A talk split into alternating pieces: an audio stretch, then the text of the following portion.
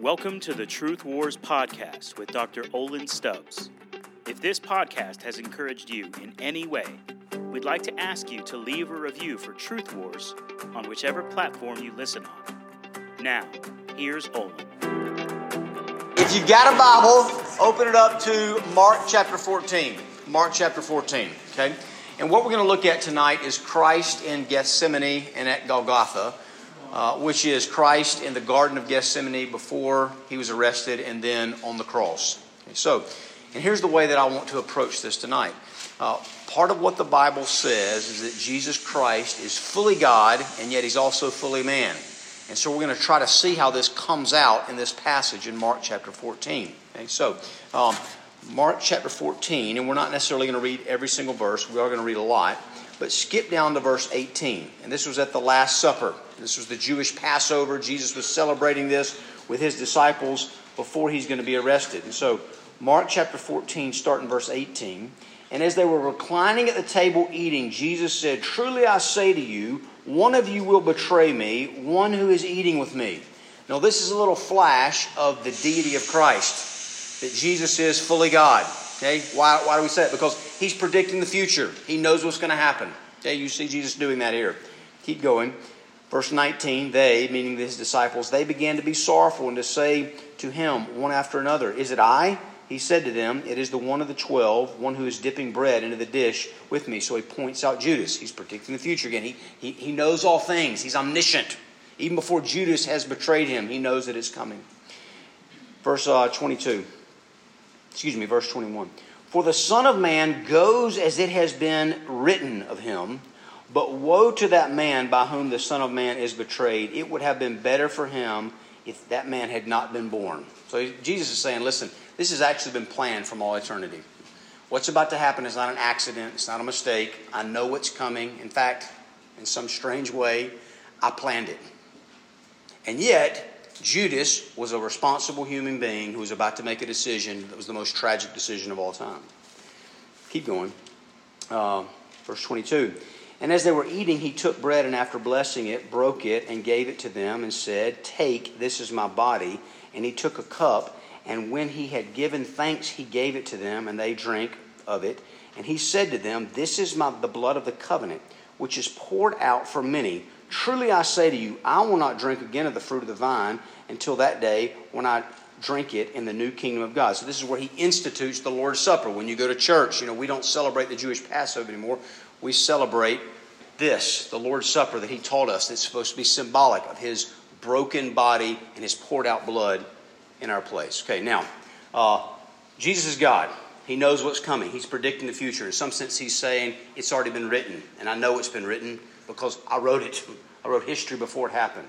But really, for most of the rest of this passage, what we're going to be looking at is Christ and His humanity. And here's the way that I want us to think about it together. Okay?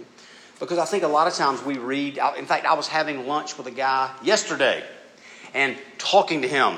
And this is a guy that grew up in a good PCA church. He went to a good Presbyterian school, okay? And he, has been immersed in this. From everything I can tell, he grew up in a good family. But as we were kind of talking, he's like, you know, Jesus is supposed to be God. I just don't feel like I can really identify with Jesus. You ever felt that way? Right? You read some of the moral examples of Jesus in the Gospels, you're like, yeah, but he's God, so he's got that on me. So a little hard to connect with Jesus sometimes. But what I want you to see, yes, Jesus is God. So in one sense, he's very different and, and, and seemingly far away from us. But in just as true of a sense, he's fully man. He's fully human. And there are so many ways that we can identify with him. So as we go through this tonight, we look at the suffering and the sorrow of Jesus. I want you to be thinking about how you can identify with him and things that you might be going through in your life right now, or maybe sorrows that you've had in your past, but they're still affecting you. Okay, so let's keep going. Uh, he has a body that's going to be broken. He has blood that's going to be spilt. He's not excited about it, as we'll see. He's like us in that way. Skip down to verse 27. Like I said, we're not going to read every single verse. Verse 27. And Jesus said to them, You will all fall away. For it is written, I will strike the shepherd, and the sheep will be scattered. Now, he's quoting from the Old Testament, Zechariah, where God prophesied. God is saying, I'm the one that's going to strike the shepherd of my people. You ever wonder, it's like, well, who are, God the Father, when we get there, is going to be striking his own son with his own wrath in the place of us, people like us that deserved it. Okay? And Jesus knows that coming, and he's not excited about it. And part of what makes it even harder is he says, I'm sitting here with 11 of my best friends now, and you're all going to abandon me. Any of you ever been through a time where you had people that you thought were really close, and then in your moment of greatest need, they bailed out on you? They said, No, no, I'm with you. I'm going to stick with you through thick and thin, no matter what. But they proved themselves to be a very fair weather friend when you really needed them. Whatever pain you've had in friendships, Jesus had it worse. I promise. Okay? Let's keep going. Skip down to verse 29. Peter said to him, Even though they all fall away, I will not. And Jesus said to him, Truly I tell you, this very night, before the rooster crows twice, you will deny me three times. So it's not just that he had faithless friends, he had stupid friends. He had arrogant friends. He had mouthy friends. He had friends that talked a big game, but they didn't have the ability to back it up with their life. And he knew it ahead of time. Any of y'all got a friend? Don't, don't do show hands on this one and don't like nudge the person sitting next to you, all right? But any of you have a friend that's like always running their mouth talking a big game, and you're just sitting there thinking, I know you're full of it. We've been down this road before where you talk a big game and you don't come through. It's very frustrating. Right, now listen. If that's like Friday night plans fall apart, and you're like, no, I'm stuck alone because my friend bailed on me. Okay, cry me a river, right? That's not the end of the world. I mean, Jesus is about to literally go through hell on earth. And his best friends are like, no, no, we got this. We're going to be there. And he's like, no, you don't. And you're not just going to slip away, most of you. You're going to publicly deny me, Peter, the leader of the gang. Keep going. Verse 31. But he said emphatically, If I must die with you, I will not deny you. And it wasn't just Peter. And they all said the same. Verse 32. And they went to a place called Gethsemane. Now, the word Gethsemane literally means oil press. It was a place probably where there was like an uh, olive tree garden and they would pick the olives and they would press it to have olive oil. But in some sense, it's symbolic. Jesus is going there to be pressed with his suffering. One author writing about this said it was like as he starts thinking about what he's actually about to do, it's like there's a sense of terrified amazement. He's overwhelmed with what he has been called to do. And probably, this is a little bit of speculation, but I've heard two or three different authors and pastors say this.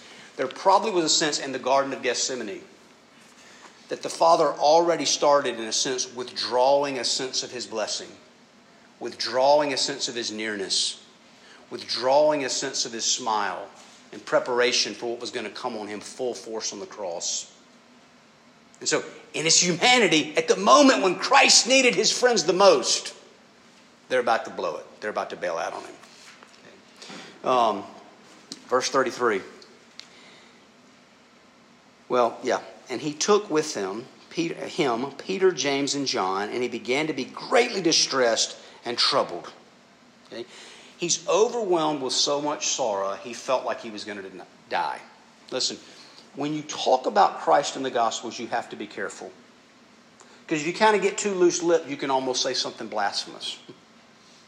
Right? It says in Hebrews that Jesus was tempted in every single way as we are, yet he never sinned. He never crossed the line. So, to whatever degree you can be like really concerned about something, but not actually cross the line into worry, that's where Jesus went. Does that make sense? To whatever degree you can actually be like overwhelmed with something, with sorrow, with despair. I mean, at one point he even says, My soul is sorrowful to the point of death. We might want to call that despair, might even want to call that depression. It's not a sinful type of depression, but whatever kind of non sinful kind of depression you had, he had it, and he had it in spades. He's overwhelmed, he's sorrowful to the point of death. Okay? It even physically affects him. Luke's gospel tells us that he got to a point where he was sweating and the capillaries were, were bursting, and so blood was mixed in with his sweat. Okay? Um, look back at verse 34. And he said to them, My soul is very sorrowful, even to death remain here and watch. Just pause again, right? We're, we're trying as much as we can in a godly way to put ourselves into Christ's shoes, so to speak.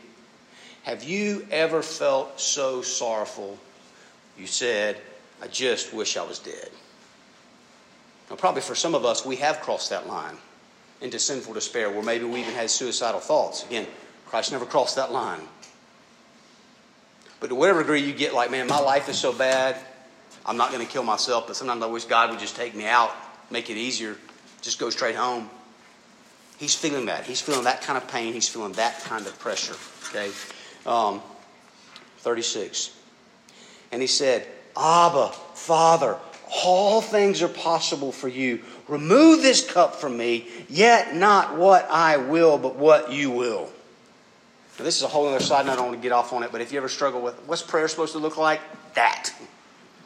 That's the best prayer in the whole Bible.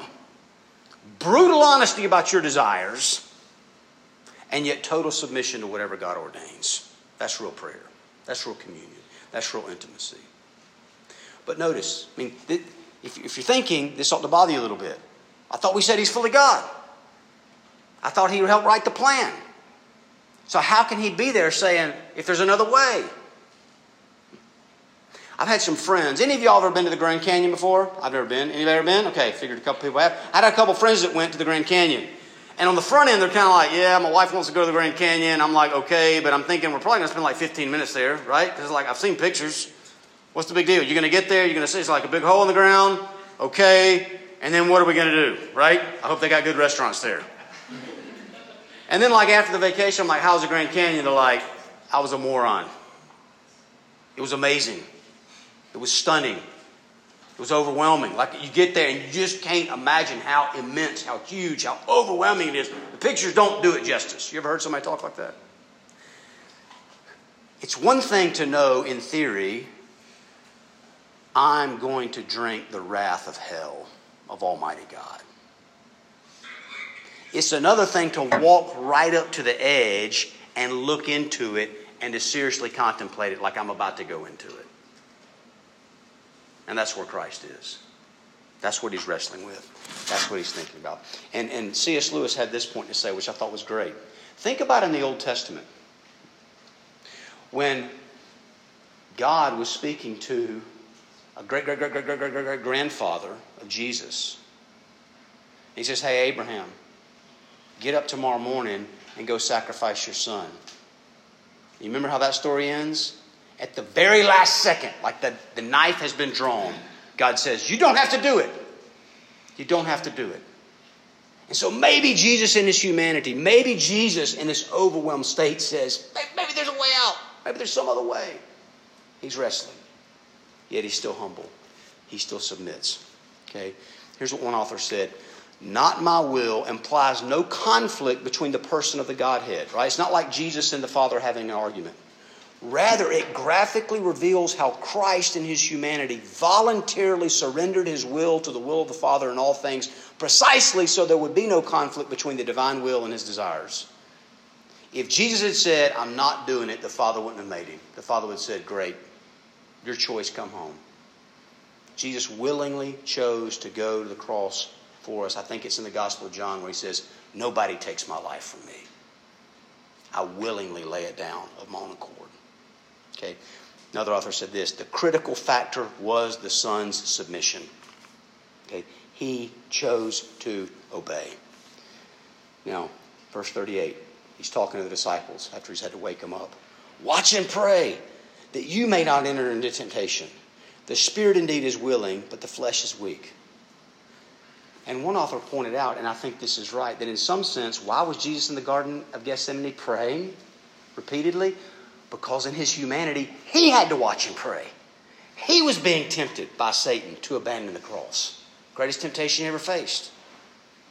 Listen, if he had to have a strong prayer life to say no to sinful temptation, how much more so do you and I need to have a regular, faithful, strong prayer life if we hope to have a prayer of really resisting sin. Because the biggest difference, maybe, on a very practical level between us and Jesus and his humanity, is we do have indwelling sin. All the more that we need to be praying, asking the Lord to help us. Okay. Now, in some sense, what's happening here, okay, this is almost like a replay of what Adam and Eve went through in the Garden of Eden. But think about where they were. They had each other, best friends. They're in paradise. Everything looks wonderful. And she's like, hey, you can eat any fruit you want, just don't eat that one tree over there. and they blew it. Sounds a little bit like me and you, doesn't it? Jesus is abandoned. He's all alone. Even though he brought his best friends, they're knocked out of sleep. They can't stay awake with him. And he's facing something terrible. But because he is God, he presses on. He's faithful. Okay? Verse 42, skip down.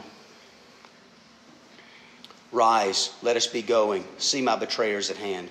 So at this point, Judas, who had been one of his best friends, had been in the company of the disciples, comes to betray. You ever been betrayed by one of your closest friends? Hurts, doesn't it? Didn't hurt like this. Look at verse 46. And they laid hands on him and they seized him. He's arrested. But he's falsely accused. He'd done nothing wrong. You ever been falsely accused of something? That's one of the hardest things to put up for, and especially for Christians. We like our integrity. We know we're not perfect, but we're trying to have high character. We're trying to be strong. We're trying to be good. And then we get falsely accused of something we didn't do wrong. Doesn't this sense of like, justice rise up? I've got to defend myself. If anybody ever had a right to speak up and defend himself, it was this man. And yet he didn't. He's abandoned by all his friends. We know that's coming. Verse 50, and they all left him and fled. They saved their own skin. Okay. Skip down to uh, well, verse 30, 53, excuse me, 53. And they led Jesus the high priest, and all the chief priests and the elders and the scribes came together. Okay, listen, I'm not going to read the whole trial. He's going to be falsely charged. It's a kangaroo court, it's a false trial, falsely convicted, falsely condemned, although he's innocent. They even try to get witnesses. They, it's like they're paying witnesses come in and say something bad, and they can't even get the fake witnesses to line up. Skip down to verse 65. And some began to spit on him and to cover his face and to strike him, saying, Prophesy. And the guards received him with blows. It's like they're making him kind of walk down a gauntlet blindfolded. And these military soldiers experts in strength and violence, just punching him in the face, making fun. Can you guess who that is? And you know what? He could have. He could have stopped and said, I know everything about you. I made you. I mean, some of you, some of us probably, have been physically assaulted, mocked, tortured. This is the suffering he goes through. Okay, let's go to chapter uh, chapter 15 and down to verse 6. This is a story that probably a lot of us have heard. But just think about this. Now, at the feast, this is talking about Pilate, the Roman ruler of that area, who really had power and authority from the human level. Now, at the feast, he used to release for them one prisoner for whom they asked. And among the rebels in prison who had committed murder in the insurrection, there was a man called Barabbas. And the crowd came up and began to ask Pilate to do as he usually did for them. And he answered them, saying, Do you want me to release for you the king of the Jews? For he perceived that it was out of envy that the chief priest had delivered him up. Just stop right there. Any of you got somebody in your life, and in a sense, they're making your life miserable, and the reason they're doing it is just because they envy something that you have? It's not a bad thing for you to have. It's just a good gift God's given you. Maybe of reputation, maybe of a friend group, whatever. And you got people that envy you, so they go out of the way to ruin you. That's what the chief priests were doing to Jesus. Verse 11. But the chief priests stirred up the crowd to have him release for them Barabbas instead. And Pilate again said to them, Then what shall I do with the man you call the king of the Jews? And they cried out again, Crucify him. And Pilate said to them, Why? What evil has he done? But they shouted all the more, Crucify him. So Pilate, wishing to satisfy the crowd, released for them Barabbas, and having scourged Jesus, he delivered him to be crucified. Not enough to crucify him, let's whip him first. And he's rejected. There was a chance, like there was a chance at the last minute. Pilate seems like he wanted to let him go. He knew he was innocent. But the crowd says, No, we'd rather have the murderer. Give us that guy. Keep Jesus. Kill him. Down to verse 25. And it was the third hour when they crucified him. Now, I'm not going to do a whole thing on Roman crucifixion. If you've probably ever been to Sunday school more than like four times in your life, you've probably heard something about it.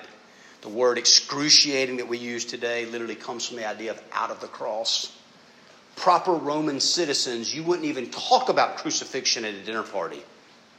because it was too gruesome. The pain, right? Stripped naked, public humiliation, nailed through your nerves to a piece of wood. It usually took days to die. So the birds got to come and eat on you while you were still alive. But listen, the, the physical pain is just some little dim glimmer of what was going on in the soul pain. And that's what really we ought to care about most. Verse 26 And the inscription of the charge against him read, The King of the Jews, and with him they crucified two robbers, one on his right, one on his left. I mean, he's treated like a common criminal. The only innocent person that's ever lived was lynched, was tortured, was accused falsely, and treated this way. Totally misunderstood, unappreciated. Now, write this one down. You've probably heard it. We're not going to flip to look. But to understand what's really going on, you have to really look past the Gospels, in a sense, because later, after the resurrection, they get explained. But 2 Corinthians chapter 5, verse 21 says, God made him who knew no sin to be sin for us, so that in him we might become the righteousness of God. So, just real quick, big theological word it's imputation. God said, I'm going to take the sin of all my people and I'm going to credit it to the account of Jesus. That's what was happening behind the scenes, so to speak. And then he's going to get punished for it. So that then everybody that has faith in Jesus, I take the righteous life of Christ and I impute it to their account. And they get counted righteous by faith. They get saved, they get forgiven, they get mercy. Don't do a show of hands on this one. Anybody ever bounced a check? Okay. I'll confess I have. Okay. That's never fun, is it, right? You look into the bank account and it's got a little negative sign in front of it. Right? And then you realize, oh yeah, they charged you one of those overdraft fees. You had that before, right? So it's like you may have just bounced the check by like two cents. It's like, that'll cost you 36 bucks. And then it just starts adding up, right? And next thing you know, you're like, we're in the hundreds now. We have a problem. Imagine if you were like Jeff Bezos or something, billionaire. And one day you went to check your bank account. He probably doesn't check his own bank account, right? He probably has somebody do that for him. What you can do when you're a bank uh, billionaire. But he, anyway, he pulls it up, the little app on his phone. And it says like negative trillion dollars. You think he'd be having a bad day? Might say a few bad words. Here's the point Jesus Christ not only had a sinless life of 33 perfect years on earth, he existed from all eternity in perfection, in beauty, in glory, in goodness, in purity. He never had one sinful, lustful thought. He never got sinfully angry at somebody for even half a second. He never had one moment of greed or of envy. You understand what I'm saying? And what happened to him on the cross, in some sense, is God took the sins of millions of people and he poured out all that moral perversity onto Christ. His spiritual bank account, so to speak, went all the way negative in an infinite way that we can't even imagine. And yet, because of the power of his life, he's able to cancel it out. That's what was happening on the cross. He's punished in our place. Mark chapter 15, look at verse 33. And when the sixth hour had come, there was darkness over the whole land until the ninth hour. Three hours of darkness. Okay, in the Old Testament especially, darkness signifies wrath. I mean, the best understanding of this is I think one commentator said, Hell came to the cross that day and swallowed up Christ.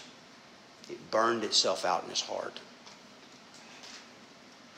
Jesus literally experienced hell while he was still alive, hanging on the cross. History tells us that most of the Roman Empire got dark on this day at this time, that pagans as far away as Egypt reported some type of strange eclipse or something they couldn't explain. And at some level, this is showing us the darkness that was eclipsing onto his soul. Listen, usually God shows up in a cloud of light to bless his people. This is the opposite. He's coming down to condemn his own son. Okay. By imputation, he was made a sinner, and God treated him like a sinner at the bar of justice. Verse 34. And at the ninth hour, Jesus cried with a loud voice, Eloi, Eloi, lama sabachthani, which means, My God, my God, why have you forsaken me? John White says it's an expression of agony that overwhelmed understanding. Again, in one sense, he knows what's happening. But have you ever been going through something so painful that in the moment of it you might be saying, like, why is this happening to me? And technically, if you could kind of get your senses together, you're like, well, I know exactly what's happened to me. And usually it's because I made a really stupid decision, right? Jesus knew intellectually why, but he's so overwhelmed with the pain, the negative emotions, there's just this scream of agony. And yet, also, if you go back, we won't do it now for the sake of time, to Psalm chapter 22, verse 1, Jesus is actually quoting from a psalm of David in the Old Testament. It starts really negative because David had some hardship in his life where he felt similar to this, not all the way. But by the end of that psalm, like many of David's psalms, he's at a place of joy. So, as much as this is a cry of dereliction, it's also a cry of hope. It's not going to end like this. I don't know how long it's going to last, but it's not going to end. Listen to Matthew Henry. This is great. That Christ, being forsaken of his Father, was the most grievous of his sufferings, and that which he complained most of. Here he laid the accent. He did not say, Why am I scourged? Right? He never said, Hey, why'd I get beaten up? Why'd I get lied to? Why'd I get falsely accused? Why'd I get abandoned by my friends? No, no. Why'd I get abandoned by my father? That's what he really cared about. That's what really hurt the wrath of God coming down on him. Now, as best we can tell, this all happened about the time that the daily sacrifice of the Jews would have been happening in the temple. You remember how John the Baptist introduced Jesus to his followers? Behold the Lamb of God that takes away the sin of the world. Look at verse 37. And Jesus uttered a loud cry and he breathes his last. He dies. And then verse 38 And the curtain of the temple was torn in two from top to bottom. Again, you've probably heard this. But in the Jewish temple, you had these different courts. And you could get closer and closer. And finally, there was the Holy of Holies that was separated by this gigantic, huge, thick curtain that would have been so thick it would almost been like a wall. And then there was the Ark of the Covenant, which was supposed to be like the footstool for God. Heaven is my throne, earth is my footstool. It's like this is where God touches earth. And once a year, one man, the high priest, could go into that place, but he had to do all these ritual cleansings and baths and wear certain clothes and sacrifice all these animals symbolically for his sin and the sin of the nation. And he'd go in there. And he had little bells around the robe he would ring and, and a rope in case he did something wrong. You couldn't just go in there and get the body because then you'd die too. So if the bells quit making noise, just, ah, I guess he did something wrong. God killed him. Let's just drag him out. I mean, there was this terror to approach the living God. And when Jesus died, the terror ends for those that are in Christ. And that curtain got torn. And you know what? It got torn from top to bottom. People didn't go tear it, people didn't go fix this problem. God the Father tore it. And He tore it by tearing the flesh of His Son in our place. Look at verse 39. And when the centurion, okay, and again, Roman centurions were mean, bad dudes. I mean, they were trained to go into combat. They were trained to oppress people when they needed to. And they didn't do it nicely, they did it with violence. They were used to killing people and seeing people die at their hands. They were used to blood and guts and tears. You understand what I'm saying? This is not like your grandma at the cross. This is a guy well acquainted with death and violence. And yet there was something so unique about the death of Christ. Look at what he says. Verse 39 When the centurion who stood facing him saw this, saw that in this way he breathed his last, he said, Truly, this man was the Son of God. He's vindicated. And it's a Gentile soldier, it's not even a Jew. In a sense, is the first one in the Gospel of Mark to say he had to really be the Son of God. No man lived like this, no man talked like this, no man died like this. And more importantly, no man rises like this. Now, if we put our faith in Christ, we can rise with him. But two things that I want to think about. I think we're going to have some discussion questions, getting some small groups. But just as I close in prayer here, two things. One, at a very practical level, again. I don't know most of you personally. I don't know what you're going through, right? But we all have different sadness, sorrows, hardships in our life. And one of my favorite verses about Jesus comes from Hebrews chapter 4, and it says, He's a great high priest who's able to sympathize with our weaknesses. So when you're going through something in your life, even if it's small and petty, Philippians 4 6 says, in all things by prayer. You can pray about anything, the smallest, stupidest, minor thing in the world. That's how great of a Savior He is. He will care for the tiny things in your life. But, more importantly, the giant things that seem overwhelming, that seem unfair, that seem to wreck you, that seem to drive you to despair, depression, maybe even suicidal thoughts at times. That it stir up an internal sense of rage and justice. He gets it. He's a sympathetic God. You can take all of that to him. He understands. He's been there and done that in spades. That's one of the greatest reasons to love this Savior, follow this Savior, trust this Savior, worship this Savior. But there's one even better. See, the real problem that we all have, that most of the time we're not really aware of, it's not like on the front lobe of our mind, we're not thinking about most, is our sin debt. Right? We're, we're way too consumed with our problems in dating and boys and girls and money and class and jobs and blah, blah, blah, blah, blah. And that stuff matters but it matters pretty small compared to if you don't get right with God, you're going to burn in hell for all eternity, right? That's the biggest problem any person's ever had. And the Lord Jesus fixed it. And what do you have to add to it? Nothing. All you have to do is calm and simple faith, calm and humble confession. I'm a sinner. I need grace. Have mercy on me, Lord Jesus. And genuine faith is instantaneously saving. And last thought, and I'm done.